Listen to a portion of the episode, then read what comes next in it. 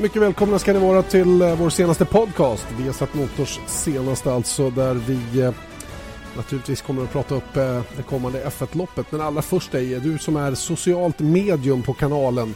Vi har ju installerat oss på Instagram nu. Vad säger du om det? Kommentarer? Ja, måste... men det är jättetrevligt. Jag, min fru har varit med det där och, och, och, mer eller mindre tvingat mig att avstå från det. Men nu fick jag ju anledning att gå med själv. Så jag gick med omedelbart och har redan levererat bilder till vår handhavare. Och att jag kallar dig för socialt medium det är för att du har sånt fantastiskt facit av tweet tweets som du har skickat. Är det två, tre?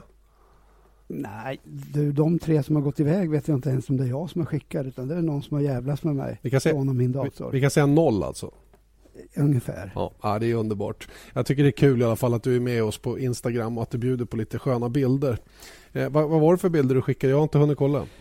Du, det var min eh, min eh, bästa Le Mans-racer och min sämsta Le Mans-racer. Okej, din sämsta, den har jag hört talas om. Den som, eh, den som vill eh, se vad det är, det är bara att gå in och titta. Din sämsta var en March, ritad av Adrian Newey? Nej, säg inte det. Nej. jag borde alldeles riktigt. Och den bästa var en eh, Porsche? Just precis. Ja, de ligger inte uppe än utan de kommer så småningom. Så att vill ni se de här bilarna så, så, så kommer de att finnas på vårt Instagram-konto eh, som heter Viasat Motor för övrigt. Så leta rätt på oss där. På Instagram alltså Viasat Motor.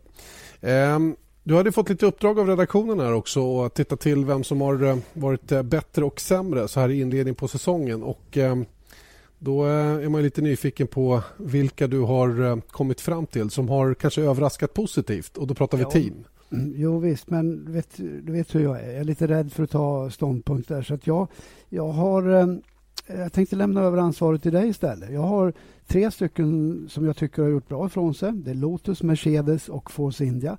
Jag har tre som jag tycker har gjort dåligt ifrån sig. Det är McLaren, Williams och Caterham. Så vilka tycker du jag ska välja ut? Jag eh, ska försöka vara logisk i mitt resonemang och komma fram till något bra svar. Jag, eh, jag säger faktiskt att det är Force India som har överraskat mest positivt. Och det säger jag Eh, inte bara för att de har gjort bra resultat. Jag, jag, tycker att de gör det utifrån sina förutsättningar på det bästa sättet om jag säger så. Då. Eh, Lotus kanske man kan förvänta sig ska vara någorlunda på nivå eh, och detsamma gäller Mercedes som visserligen har tagit stora kliv. Men jag tycker ändå att det är Force India på något sätt som utifrån sina förutsättningar gör det bästa jobbet. Håller du med? Ja, jag får nog göra det. Och sen får jag väl då kanske lägga till att eh, jag förmodar att du inte tycker att Mercedes har gjort speciellt bra ifrån sig. För du räknar ju med att de skulle dominera i år, vilket de inte har gjort ännu. Men kom ihåg det att Janne Blomqvist han, han bestämde att de skulle totaldominera 2013. Så är inte fallet. Så jag får väl hålla med. Force India tycker jag har eh, presterat väldigt bra, i alla fall rent fartmässigt. Sen blev det en riktig blunder senast i Malaysia när de inte eh, fixade depåstoppen riktigt där. Men eh, håller med dig, riktigt, riktigt bra och framför allt skulle jag väl vilja framhålla Sutil som jag tycker har överraskat eh, stort. Mm, har han verkligen gjort. Och I den andra änden då, vi pratar om eh, eh, vilka som har negativt överraskat då, så, så nämner du Caterham och det är lätt att säga dem eftersom de är sist nu och inte var sist förra året. Men du och jag vet ju lite grann bakgrunden till varför de är där de är så de räknar jag bort. Jag tycker inte alls att de har gjort det sämsta jobbet. Eh, däremot så har vi ju då två team som nästan det är lite dött lopp emellan, nämligen Williams och McLaren. Och eh, ser vi återigen till vad de har för förutsättningar rent ekonomiskt och resursmässigt så måste man ändå komma fram till att det är McLaren som inte har börjat säsongen speciellt bra. Ja, eh, det är väl inte så svårt att hålla med om, om den eh, den ståndpunkten. Sjua i mästerskapet för närvarande, fyra poäng tagna. Men det finns ju naturligtvis förklaringar till det här. De var väl en av de få som verkligen la manken till att försöka hitta någonting riktigt bra inför det här året. Eh, istället för att bara vidareutveckla den bil som kanske var den allra snabbaste i slutet på förra året så valde man helt nya, nya vägar och eh, det, det höll inte helt enkelt. Sen finns det då elaka tungor naturligtvis som hävdar att eh, förarkombinationen Button-Perez kanske inte är tillräckligt bra. Eh, Perez får stå i mål en hel del. Personligen så skulle jag nog snarare lägga över eh, ansvaret mer åt andra hållet, Button, för det, det, är han som är teamledare där nu. Och det vet vi ju att han är ju väldigt speciell. Eh, snabb naturligtvis. Eh, eh, när saker och ting fungerar som han vill. Men eh, det har det inte gjort så här långt utan man har kört fast och nu, hävdar, nu kommer man inför eller till Kina här med ganska mycket uppdateringar och hävdar att man är på spåret i alla fall till vad problemet är. Men eh, låt oss vänta och se. Det, det, är ju, det brukar låta så, så eh, och eh, det är inte förrän på lördag eh, efter kvalet som man egentligen vet hur... Knappt då heller. Nära, nej, knappt då heller. Så att, ja, jag räknar nog med att McLaren har en bil med mycket potential i som det finns utvecklingsmöjlighet till. Det finns resurser och jag är övertygad om att man kommer att hitta rätt. Om man har gjort det redan till nu, eh, till Kinas Grand Prix, det tror jag däremot är tveksamt. Mm. Eh, sen finns det ju vissa, eh, apropå elaka tungor som du pratade om, som ställer eh, Sergio Perez i mål där. John Watson är ju en gammal räv som har varit med länge. Han menar ju på att eh, McLaren bara är en och en halv förare då och hävdar att Perez bara är en halv. Vad säger de nu? Nej, men det är ju så typiskt John Watson. Jag menar, han, han har inget bättre för sig idag och har en otrolig förmåga att alltid ha en väldigt gammaldags syn på saker och ting. Självklart så Button engelsman som han är, är väl eh, en av hans största favoriter. Men att, eh, att hävda att Perez då bara skulle vara en halv förare, det tycker jag är skandalöst dåligt av en sån som John Watson. Han eh, har visserligen bara två säsonger, men han har redan visat vilken otrolig förmåga han har. Och jag tycker att John Watson är Eh, lite omodern i sina tankar eh, rent allmänt och det har han varit ganska länge. Han hänger inte riktigt med och de här unga killarna, de är inga duvungar. Absolut inte. Och, det kan, många gånger kan det snarare vara en fördel att komma då från ett team som han gör, gjorde nu, eh, Sauber, komma med lite nya idéer och, och så vidare. Så att, eh, snar, jag skulle snarare säga tvärtom. Jag tror att eh, Perez är en stor tillgång för McLaren. Du, du lägger hela ansvaret på de som har, som har fixat till bilen, att, att den inte går fortare? Ja, det, det gör jag. jag menar, det är alldeles för lätt att, ehm, att beskylla förare för, för saker och ting. Och du vet ju själv, Janne, hur, hur jag har resonerat många gånger. Försökt att nått fram även till dig med hur, hur man som förare många gånger sliter sitt hår.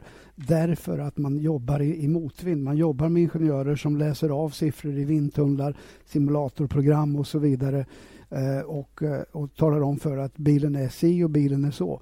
Men det har, det har banne mig ingen betydelse. För går det inte att köra den och är det inte en bil som ger dig den här goda känslan som du behöver för att du ska lita på den in i svängar framför allt. Ja, då har det ingen betydelse hur bra siffror du får rent teoretiskt.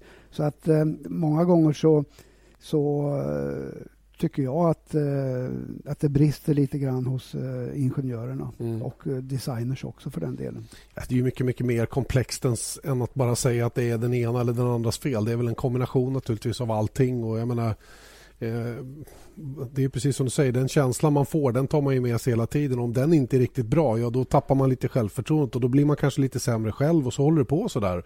Och så blir det en negativ spiral av allting. Har jag rätt i det? Ja, absolut. Och, och framförallt om du kör en dålig bil en längre tid så, så flyttar du ju med alla referenspunkter och, och eh, eh, kör du en, en dålig bil tillräckligt länge, ja då, då kör du dåligt också. Så att eh, det ena ger det andra. Utan det snarare skulle jag vilja säga att man, eh, man har inte riktigt prickat rätt i, eh, i designen och konstruktionen med den nya bilen i förhållande till det däcksgrepp som årets däck levererar. För det är i slutändan kanske den viktigaste punkten av alltihop. Mm. Eh, vi närmar oss alltså eh, Kinas Grand Prix. McLaren hoppas ju naturligtvis på att ha hittat problemet och framförallt lyckats hemma i fabriken då att hitta uppdateringen då som, som löser problemet. Det är ju en del att, att liksom identifiera vad som är galet och sen hitta lösningen till det. Det är ju nästa, nästa bekymmer så att säga. Och hur de har lyckats med det då, det lär vi få reda då på under helgen såklart. Eh, det annat som har pratats om i veckan det är ju det här som kallas för Resource Restriction Agreement, RRA. Och Det är ju ett, eh, vad ska vi kalla det för, ett kostnadstak som man försöker införa i Formel 1 och hållit på med ganska många år.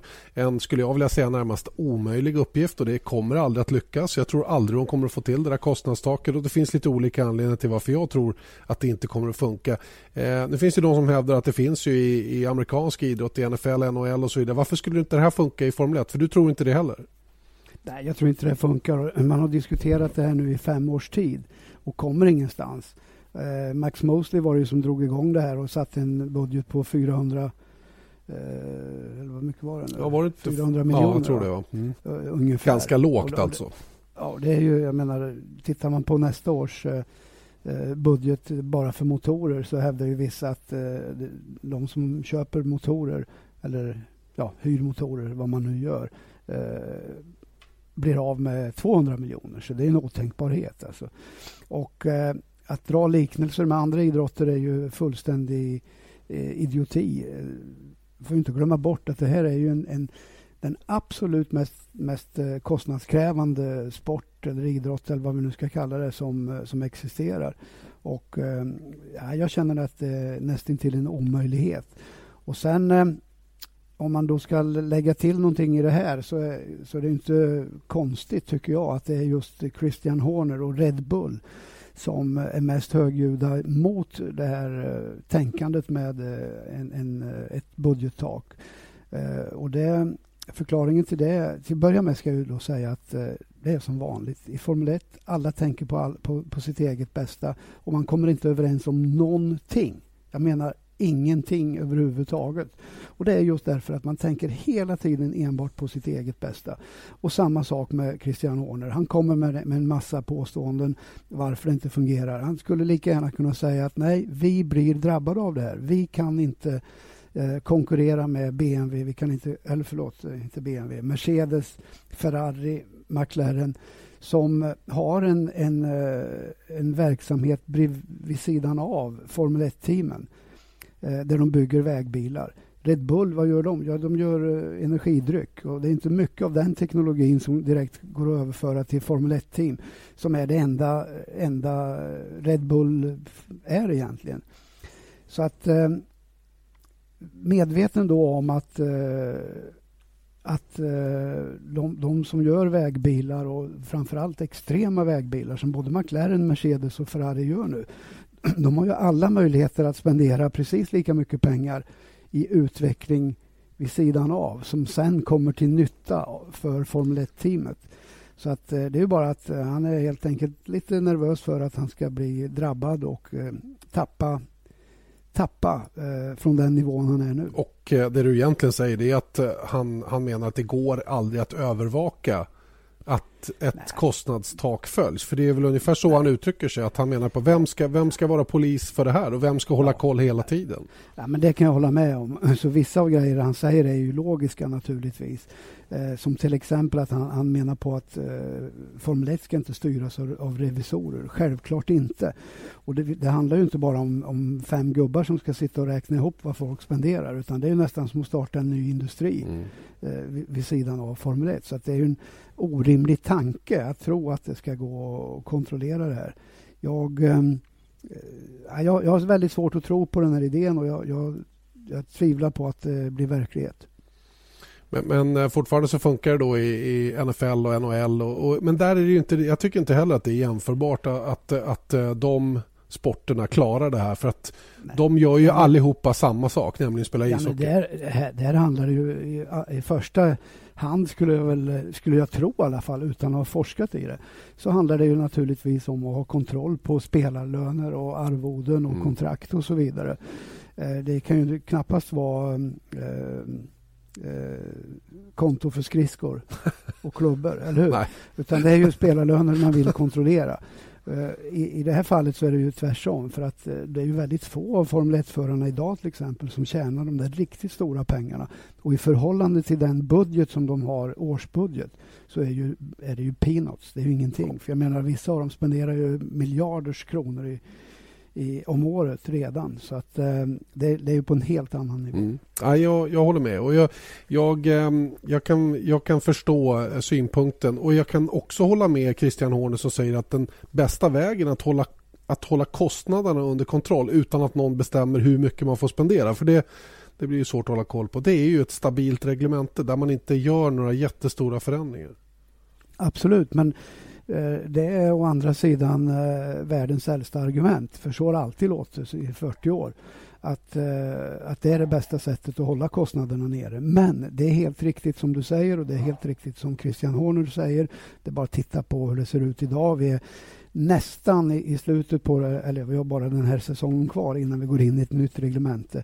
Och nu har ju då de här stora investeringarna som har krävts för att liksom ha lite upper hand på konkurrenterna.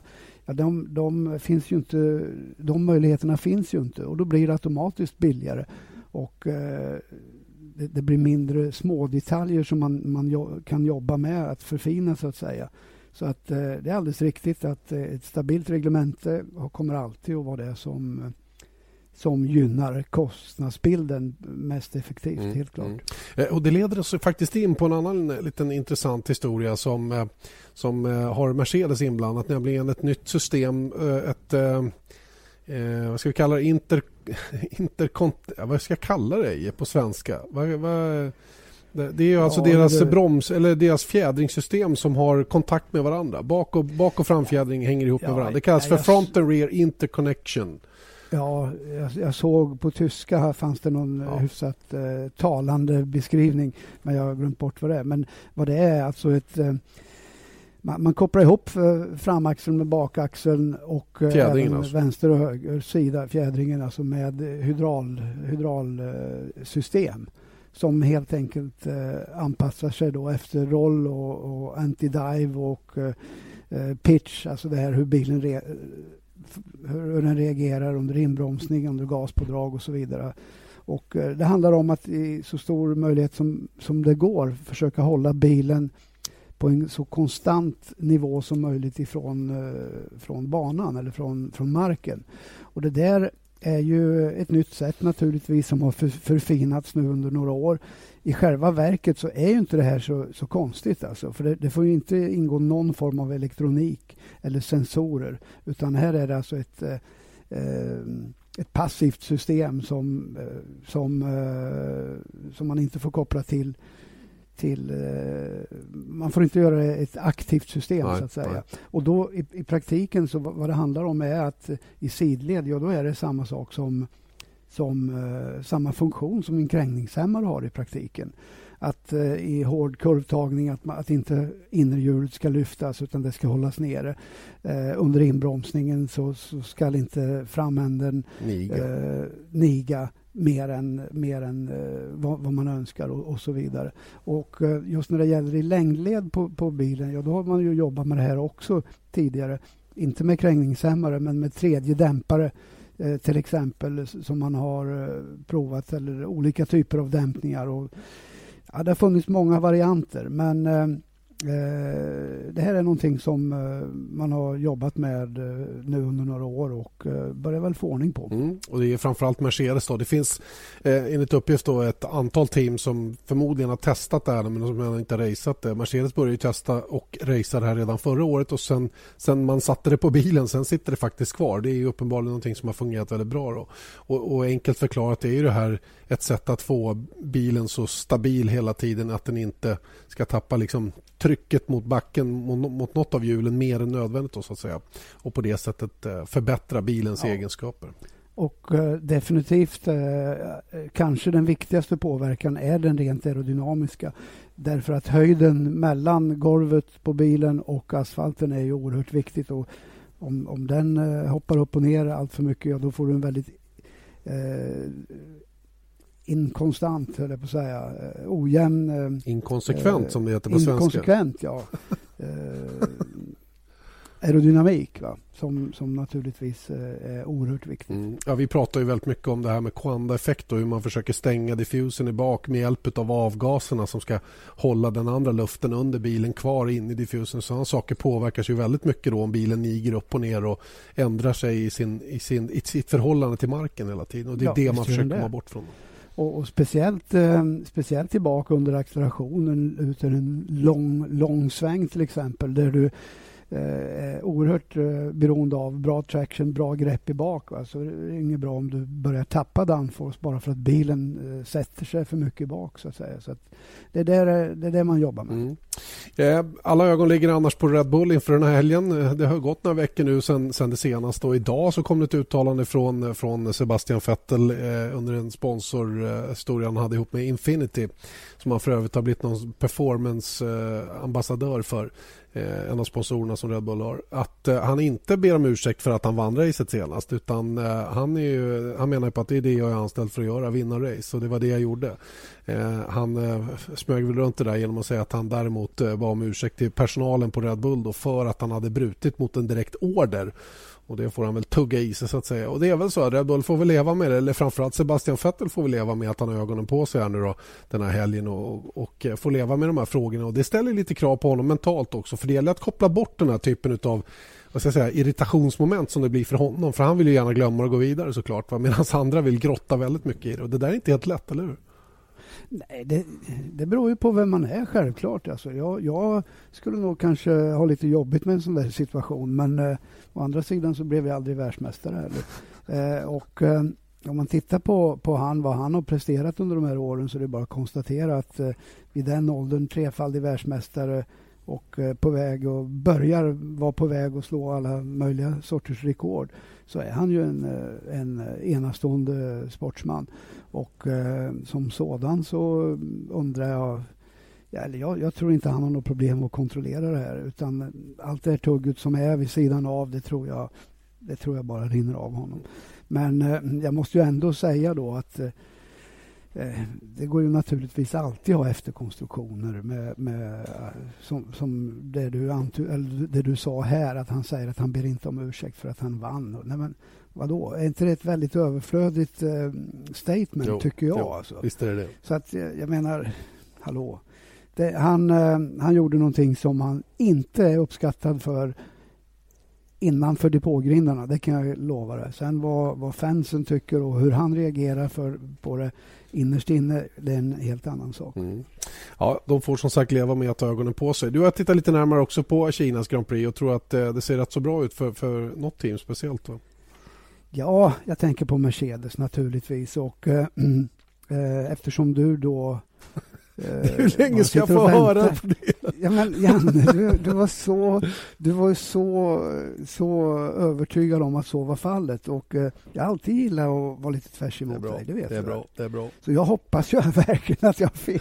Nej, jag skämtar. Nej, men jag tittar lite på Mercedes och eh, bättre förutsättningar än vad de har nu. Eller bättre ingång till, till ett race. Eh, det har de inte haft sedan de kom tillbaka för tre år sedan. De kvalade etta och tvåa förra året. Schumacher försvann, men Nico Rosberg tog sin enda seger. Detta betyder naturligtvis att man har bra referenser på att gå, gå på från förra året. Eh, man eh, kvalade, som sagt var etta och tvåa. Vet du vem som var trea? Lewis Hamilton. Lewis Hamilton.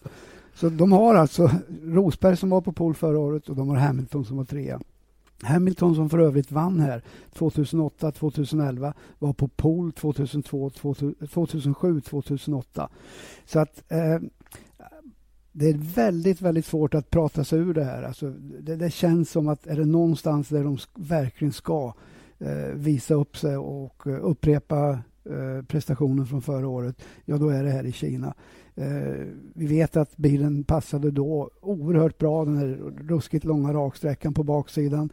Eh, snabba var de och det kommer de säkert vara i år också. Och eh, får de ordning bara på däckslitaget där så vet du tusan om de inte kanske tar sin andra seger. De, var, de är själva i alla fall eh, försiktigt pessimistiska kring... Ja, jo, men jag vet ja. men det tycker jag är rätt så bra. Ja. Alltså. Jag, jag tycker att... Eh, jag tycker att Ja, men det, det, det, ska de vara, alltså, helt, helt klart. Men eh, Toto Wolf eh, tycker jag har det där väldigt bra under kontroll. Han uttrycker sig politiskt riktigt och, och så vidare. Så att, eh, ja, vi får se vad som händer. Men eh, enligt mig så har de i alla fall oerhört goda förutsättningar för att lyckas. Och det litar vi ju stenhårt på, självklart. Eh, Ejels eh, tips i det avseendet. Vi håller ögonen på Mercedes lite extra då. Want flexibility? Take yoga. Want flexibility with your health insurance? Check out United Healthcare Insurance Plans. Underwritten by Golden Rule Insurance Company, they offer flexible, budget friendly medical, dental, and vision coverage that may be right for you. More at uh1.com. Den här helgen eh, inför Kinas Grand Prix. Um, Ja, eh, såg också att eh, Antonio Felix da Costa utnämnd till reserv för reserven i Red Bull den här helgen. Och eh, jag skrev faktiskt ett blogginlägg idag om det här med tredjeförare. Och det, jag tycker det är lite intressant att prata med dig om det. Som som ändå har den insikten om hur det funkar när förare är på väg upp och vill in i team och så vidare. Jag fick ett mejl till mig personligen som undrade hur en tredje förare tänker. Hur tänker David Valsecki när han tar jobbet, kanske till och med betalar för att vara tredje förare i Lotus och kanske inte får köra en enda meter. Nu har han kört lite grann, men det blir nog inte så himla mycket mer i år. Vad, vad, är, liksom, vad, är, vad är incitamentet? Vad har han där att göra? Vad, vad ska man göra? Som... Ja, hade det, hade det varit för 15 år sedan så hade det, eller till att börja med så fanns ju inte det här fenomenet då. Eh, utan då, då, då, såg det ut på ett helt annat sätt. Det är den rådande situationen som har skapat en ny eh, en ny scen för eh, förare. Det här med eh, Hamilton och Rosberg som tog klivet rakt upp i, i Formel 1 ifrån GP2, förarna som gick direkt från F3. Okej, nu ska vi inte säga för mycket. Bottas gjorde det, men han har funnits med under ett par års tid som testförare. Det här är nya sättet att ta sig till Formel 1. Och en sån som vi ska prata om, Valsecki då. Det är klart att han är frustrerad. Det är klart att han hellre skulle vilja vilja eh, köra ett år till i, i någonting samtidigt som han eh, har den här positionen hos, eh, hos eh, Lotus. Men eh, medveten om att eh, det är så här det går till. För teamen har inte möjlighet att släppa ut förare på, på, på massor med testdagar i förberedande syfte. Utan det är simulator, det är att vara med ute, i, ute på racen, lyssna, lära och eh, det är, det är den vägen som är eh, bästa vägen till Formel 1 idag och det är bara att acceptera att så är det. Så man, man är egentligen på väg. Sen eh, att eh, det inte finns några garantier för att man eh, ändå ändå hamnar i en racesits eh, så småningom, det, det är en annan femma och då är det ju eh, extra surt om man dessutom har betalt för det så att säga. Ja. Men, men eh, det är den eh, bittra sanningen, så ser det ut idag. Ja, det är en absurd situation tycker jag, det som har uppstått där eh, Alex Rossi ja. och Ching Ma betalar stora summor för att få gå runt i, i Caterham-kläder och inte så mycket mer. Ja, men det, det, kan jag hålla med om och det finns ju avskräckande exempel. Men, men Janne, hur många år sedan är det jag, jag började säga eller började ha synpunkter på det här när testerna mm. försvann undan för undan för undan. Jag sa att förr eller senare så, så har vi en situation där det här kommer att hämma återväxten eh, på ett eh, bedrövligt sätt och det gör det nu. Ja, vi, nog, vi har nog nått dit, dit hän just nu. Då. Det där är verkligen någonting som Formel 1 generellt behöver se över. Och brist på förslag lär inte finnas. Va? Det är bara en fråga om det finns vilja och samarbetsvilja framförallt hos Formel 1-teamen. Den vet vi, den har vi pratat om tidigare. Den är inte, den är inte allt för stor. Eh, vi tar oss till något mycket roligare i sånt fall, nämligen eh, filmer om racing hade också ett blogginlägg om i, i veckan. Här om, om, och Det gjorde jag med anledning av den här Rush, den nya filmen som handlar om säsongen 1976 och som handlar om James Hunt och eh, Niki Lauda. En spelfilm, alltså. Det är ingen dokumentär. Det här. Eh, har varit mycket surr om den. Det är Ron Howard som, som ligger bakom den och trailern har kommit och så vidare. Och min, eh, jag, jag var lite kaxig och sa att jag tycker sällan att spelfilmer om racing blir speciellt bra eftersom det går aldrig att skilja, skildra racingen speciellt trovärdigt. Eh, och Jag vet inte vad du tycker i ärendet. Om du har sett några överhuvudtaget? Jo, jag har ju sett några, men, men eh, och vissa är ju totala skräckexempel. Alltså, och, och eh, ja, men, men jag, jag, tror inte att det är så lätt att, att göra en spelfilm som eh, ver, verkligen visar vad det handlar om och hur det är att sitta i en bil och, och så vidare. Så att jag, jag tycker det ofta att det är katastrofalt dåligt om jag ska vara uppriktig. Och då är det ju folk som argumenterar med mig och sagt att ja men Rocky-filmerna de är ju jätte, jättebra, i alla fall de i början. Och det kan jag hålla med om. Eh, de, de första två kanske blev, var riktigt bra men att själva boxningssekvenserna kanske inte var speciellt realistiska. Och det, det är möjligen så man får se det även när det gäller racing. Man får liksom leva med, och det kanske är bara vi inom citat nördar då som störs på att man på en raksträcka för att köra förbi en annan växlar ner och trampar gasen i botten trots att man egentligen är på högsta växeln och har full gas redan. Alltså den, ja, ja, den typen av ja. pedagogik förstår jag ju, va? men inte är det speciellt kul att se. Nej, jag störs inte av det, absolut inte. För det här är ju, det är ju som du säger en spelfilm. Det är någonting som tillverkas för att någon ska tjäna pengar på det. Och om det är så att eh, det förnöjer eh, en publik, ja, då, då finns det ju då finns det ett berättigande, så det är inga problem. Det är bara det att de jag sett har varit så fruktansvärt dåliga. Om man ska bedöma det utifrån eh, vad verkligheten eh, har att erbjuda, så att säga. Nej, vi har ju faktiskt ett exempel som varken har själva spelet i filmen eller racingdelen som är speciellt bra. Eh, det är nog det värsta film jag sett alla kategorier. Det kanske finns någon till, men den är riktigt värdelös. Och det är Driven. Ja, men, ja, men det, det... Den är så värdelös så det går inte ens att ja, prata om men. Nej, men det, ja, det finns ju jag menar, det, det, finns ju hockeyfilmer, fotbollsfilmer, det finns ju allting ja. alltså, som är så uppåt väggarna. Alltså, det, det är ju ingenting att störa Nej. sig på. Utan, men, eh, hallå, jag... De åker och plockar upp mynt med bakdäcken i den här filmen. ja, men jag såg ju den där filmen. Alltså. Jag, jag såg ju... Eh, slut, kraschade de inte in jo. och hamnade upp och ner jo, i en, sjö som började brinna? Ja, jag flög i flera minuter innan han landade. Nej, men sånt där. Men, men eh, jag menar, det finns ju actionfilmer som inte är speciellt eh, verklighetstrogna, eller hur? Ja, Okej okay då. Jag får köpa det. Ja. Den är värdelös. Se den inte, vad ni än gör. Kom aldrig och säg att ni har sett filmen Driven. Det är bara ledsamt. Okej, okay, men du, vi, däremot rekommenderar vi gärna lite filmer. Vi har ju sett lite, vi, vi, såg den här filmen One när vi var i Austin. Eller du gjorde det, jag såg bara en tredjedel av den för jag såg mest. Men, ja, men... Det visar ju hur bra den var då. Nej, det jag upplevde med den, det jag faktiskt såg, det var att det mest var krascher. Ja, det var, jag tyckte det var lite frosseri på, på, på krascher och jag gick inte därifrån eh, speciellt eh, imponerad. Alltså, jag, jag, jag, gillar den inte.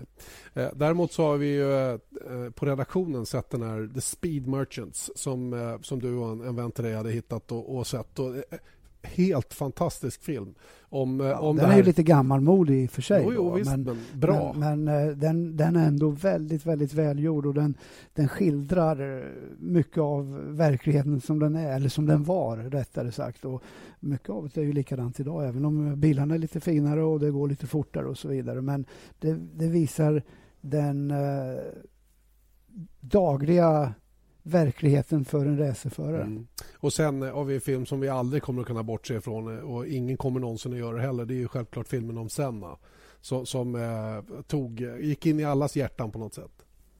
Ja, också en väldigt välgjord film, även om jag personligen tycker att den var eh, lite väl mycket vinklad mot Alan Prost och eh, att man utelämnade en hel del eh, saker i, i, slutet på hans liv där i relationen med Alan Prost som eh, jag tror eh, som jag, jag skulle uppskattat i alla fall. Men eh, som sagt var, det var en film som gick hem i stort sett överallt. Mm.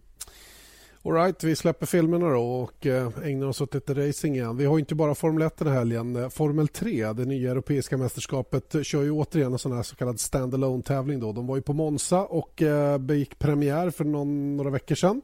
Eh, det gick inte speciellt bra, varken för racingen eller för de svenska får man väl ändå säga, även om eh, Felix Rosenqvist hade en fjärde plats som bäst med sig därifrån. Det var bedrövligt väder i Italien och det var närmast eh, ja, det var okörbart helt enkelt med en formelbil. Nu är de på Silverstone den här helgen och ehm, Eh, vi har ju halvsvenske Tom Blomqvist och vi har alltså Felix Rosenqvist och så har vi Måns Grenhage med i det mästerskapet. Vad, vad, känner du? 30 bilar i Formel 3 den här säsongen. Klart starkare startfält än vad vi har sett på många år i Euroseries tidigare nu när man har slagit ihop det brittiska och det här europeiska mästerskapet. Jag njuter av, eh, av det här och jag måste erkänna att just Formel 3 har alltid legat mig väldigt eh, nära om hjärtat. Jag, jag har gillat klassen och jag har gillat eh, hela idén med, med Formel 3. Så att jag, jag njuter av, eh, av det här, helt klart. Och dessutom är det ju kul att vi har då tre eh, svenskar, om vi nu kan kalla Tom Blomqvist svensk. Det gör vi väl. Så länge det går bra gör vi det. det får vi göra. Ja, det får vi göra. Och, eh, och dessutom är det tre killar som verkar, alla tre verkar ha bra fart. Eh, Måns Grenhagen eh, avslutade väl med en riktig smäll där ja. nere i Monza. Och, eh, men eh, om vi tittar på träningar och tester innan så har han ju också varit riktigt, riktigt bra med. Felix Rosenqvist, ja, han eh, ställer vi lite högre krav eh, på naturligtvis. Eh, såg ju väldigt stark ut förra säsongen och eh, skulle vilja, vilja kalla honom lite förhandsfavorit inför titeln, eller för titeln i år. Och Ja, jag, jag, tycker det är jättekul att vi har tre killar där framme. Mm. Och, eh, till helgen kör de alltså på Silverstone och eh, sedermera så kommer de under, under delar av resten av säsongen i alla fall att köra som supportrace till DTM-racen. Och DTM ska vi prata mer om alldeles strax. Jag ska bara säga det att både race 1 och 2 går ju efter kvalet på lördag eh, i Viasat Motor. Då. Eh, första start 11 och 20. Håll koll i våra tablåer efter de racen alltså eh, när det gäller Formel 3 ifrån Silverstone. Eh, snabbt också då om DTM som nu har bekräftat då att man, eh, man eh, kommer att anamma det här med DRS. Eh, och Man kommer också att se till att man under en stint under racet måste köra ett alternativt däck då, som är betydligt mjukare då än den ordinarie blandningen som för övrigt är lika hela säsongen. Din kommentar kring det här? Ja, jag måste väl rätta in mig i leden. Jag, många vet väl att jag var lite halvkritisk till eh, DRS när det infördes i Formel 1. Jag tycker att det, man ska inte på konstgjord väg kunna köra om folk, men, eh, eller konkurrenter. Men eh, det är tyvärr vad nöden, nöden kräver. Titta på, på även DTM nu där man har Eh, i stort sett eh, identiska chassin vilket i, i, sin tur betyder att man sliter däcken i stort sett på samma sätt. Och däcken vet vi ju är, är väldigt avgörande. Och då behöver man ta till några eh, lite konstgjorda ska vi säga, lösningar för att eh, se till att produkten blir spännande för publik och tv-tittare. Så att det är bara att konstatera att så ser det ut idag. Mm. Jag har förhört mig lite grann med Mattias Ekström om de här optiondäcken Då, och de, är, de är snabbare, klart snabbare än den ordinarie blandningen men de går av väldigt snabbt och de degraderar då så som vi har hört att eh, det, det händer i Formel 1. Och DRS-funktionen, de väljer att ha en liten annan, eh, ett annat system för det här. Till att börja med ska vi säga att man också tar bort depåfönstret som tidigare fanns i, i DTM. Nu är det valfritt att komma in när man vill då, i och med att man har, har med det här option-däcket. Eh, DRS-funktionen den Liksom, där räcker det med att man är två sekunder bakom framförvarande bil och så får man valfritt ställe på banan använda DRS men bara en gång per varv. Så det blir en liten, eh, vad ska jag säga, blir en liten kombination av KERS och DRS tillsammans där. Ja, det tycker jag är eh, en bra lösning för att eh, eh jag tycker det är jättebra och, och eh, Ja, Formel 1 gick ju även och även ändra sitt reglement för att få lite bättre ordning på det där och ja, jag skulle kanske, kanske vilja se något liknande i Formel 1 hellre än att bara ha det på ett ställe. Mm. Men det handlar ju också om naturligtvis att kunna eh, hantera det ifrån eh, så att det inte missbrukas. Absolut. Och, eh, när det gäller Formel 1 så kommer ju till exempel Curse då, som kommer att döpas om till ERS eller TERS eller vad du nu vill. Då. Det blir ett annat system. Där kommer man ju ha 30 sekunder på sig under varje varv att använda eh, de här extra hästkrafterna som kommer att vara 160 och lite drygt då, till nästkommande säsong. Men mm. det där får vi komma till längre fram. Eh, jag tror att vi släpper eh, den fyrhjuliga racingen kort nu då, och eh, vänder oss istället mot Tobias Lion då. För i helgen så var det ju MotoGP-premiär borta i Qatar. Ett eh, otroligt händelserikt lopp där visserligen Jorge Lorenzo då stack iväg och drog det längsta strået och körde oerhört stabilt. Eh, men det var ju desto mer spännande där bakom. Tidigare idag så pratade jag med Viasat Motors-expert Tobias Lyon. Hallå Tobias, hur är läget? Bra, allting är bra. Det känns eh, väldigt skönt efter det här första loppet att det är avklarat och att säsongen är igång framför allt. Ja, det hände ju en del under premiärloppet. Vad, vad är din känsla efter helgen? Känslan efter helgen är att eh, som vanligt i Qatar, spektakulärt race. Det är vackert med de här kvällsbilderna tycker jag. Och eh, sen är det ju första gången också man får se förarna och teamen ställas mot varandra på riktigt då efter, eh, efter alla vintertester. Och eh, precis som väntat då så var det ju Yamaha och Honda som eh, kampen om segern stod mellan. Och jag tycker att eh, framförallt så lyckades ju Yamaha-teamet både med Lorenzo och med Rossi i sin comeback då leverera det man hade förhoppningar kring att göra. Och då gäller det då Lorenzos eh, dels pole position, dels hans inledning på loppet och att han lyckades ta hem segern då med ett antal sekunder. Han körde sig ju fri där. Plus sen då att, eh, att Rossi även då lyckades, eh, trots ett sisådär kval, köra upp sig på inledningsvarvet, göra ett misstag, men sen då kämpa sig tillbaka i loppet och faktiskt utmana och ta sig förbi Marquez och eh, Pedrosa som eh, tidigare då låg och kämpade om andra och tredjeplatsen.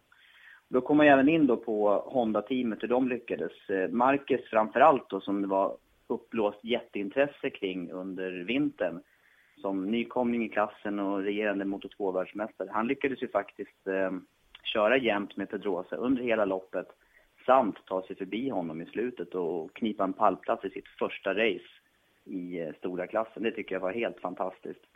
Pedrosa då kanske lite mm, den som gick åt fel håll här. Då. Han kvalade ju trots allt in i första startled, men eh, han var inte särskilt snabb tidigare på träningarna.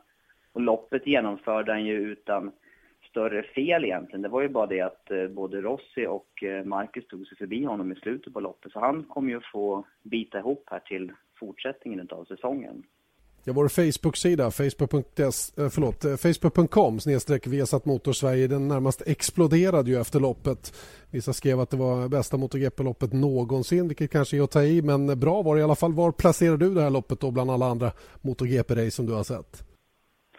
Ja, det blir extra spektakulärt i och med att det är inledning på säsongen. Jag skulle säga att det här är en av de eh, topp tre säsongsinledningar som, som jag har sett här på, eh, på länge. Och jag, jag har ju följt GP-serien sedan ja, början på 80-talet skulle jag säga. Och, ja, jag, jag klassar det här som ett av de ja, topp tre skulle jag säga i säsongsinledningar.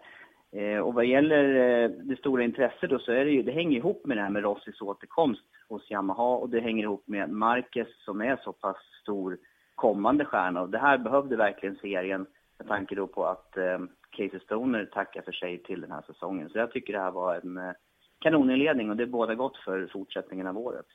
Härligt! Nästa race går ju av stapeln den 21 april i Austin, Texas. Vad tror du om det då?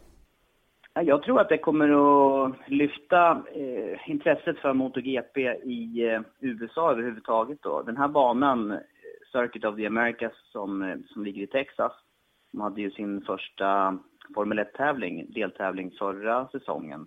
Och eh, den är ju dessutom designad, eller Kevin Swans, för detta 500 GP-världsmästare, har ju varit med och eh, sagt sitt kring utformningen av banan och den har verkligen allt. Den har nivåskillnader, den har en rejäl banbredd och den har långa svepande kurvor som, som dessutom hänger ihop. Så det här är en riktig förarbana. Och både Yamaha och eh, Honda var ju där under försäsongen och testade. Och där eh, lyckades ju framförallt Marcus bäst utav alla. Så att de etablerade GP-förarna kommer att få någonting att bita i.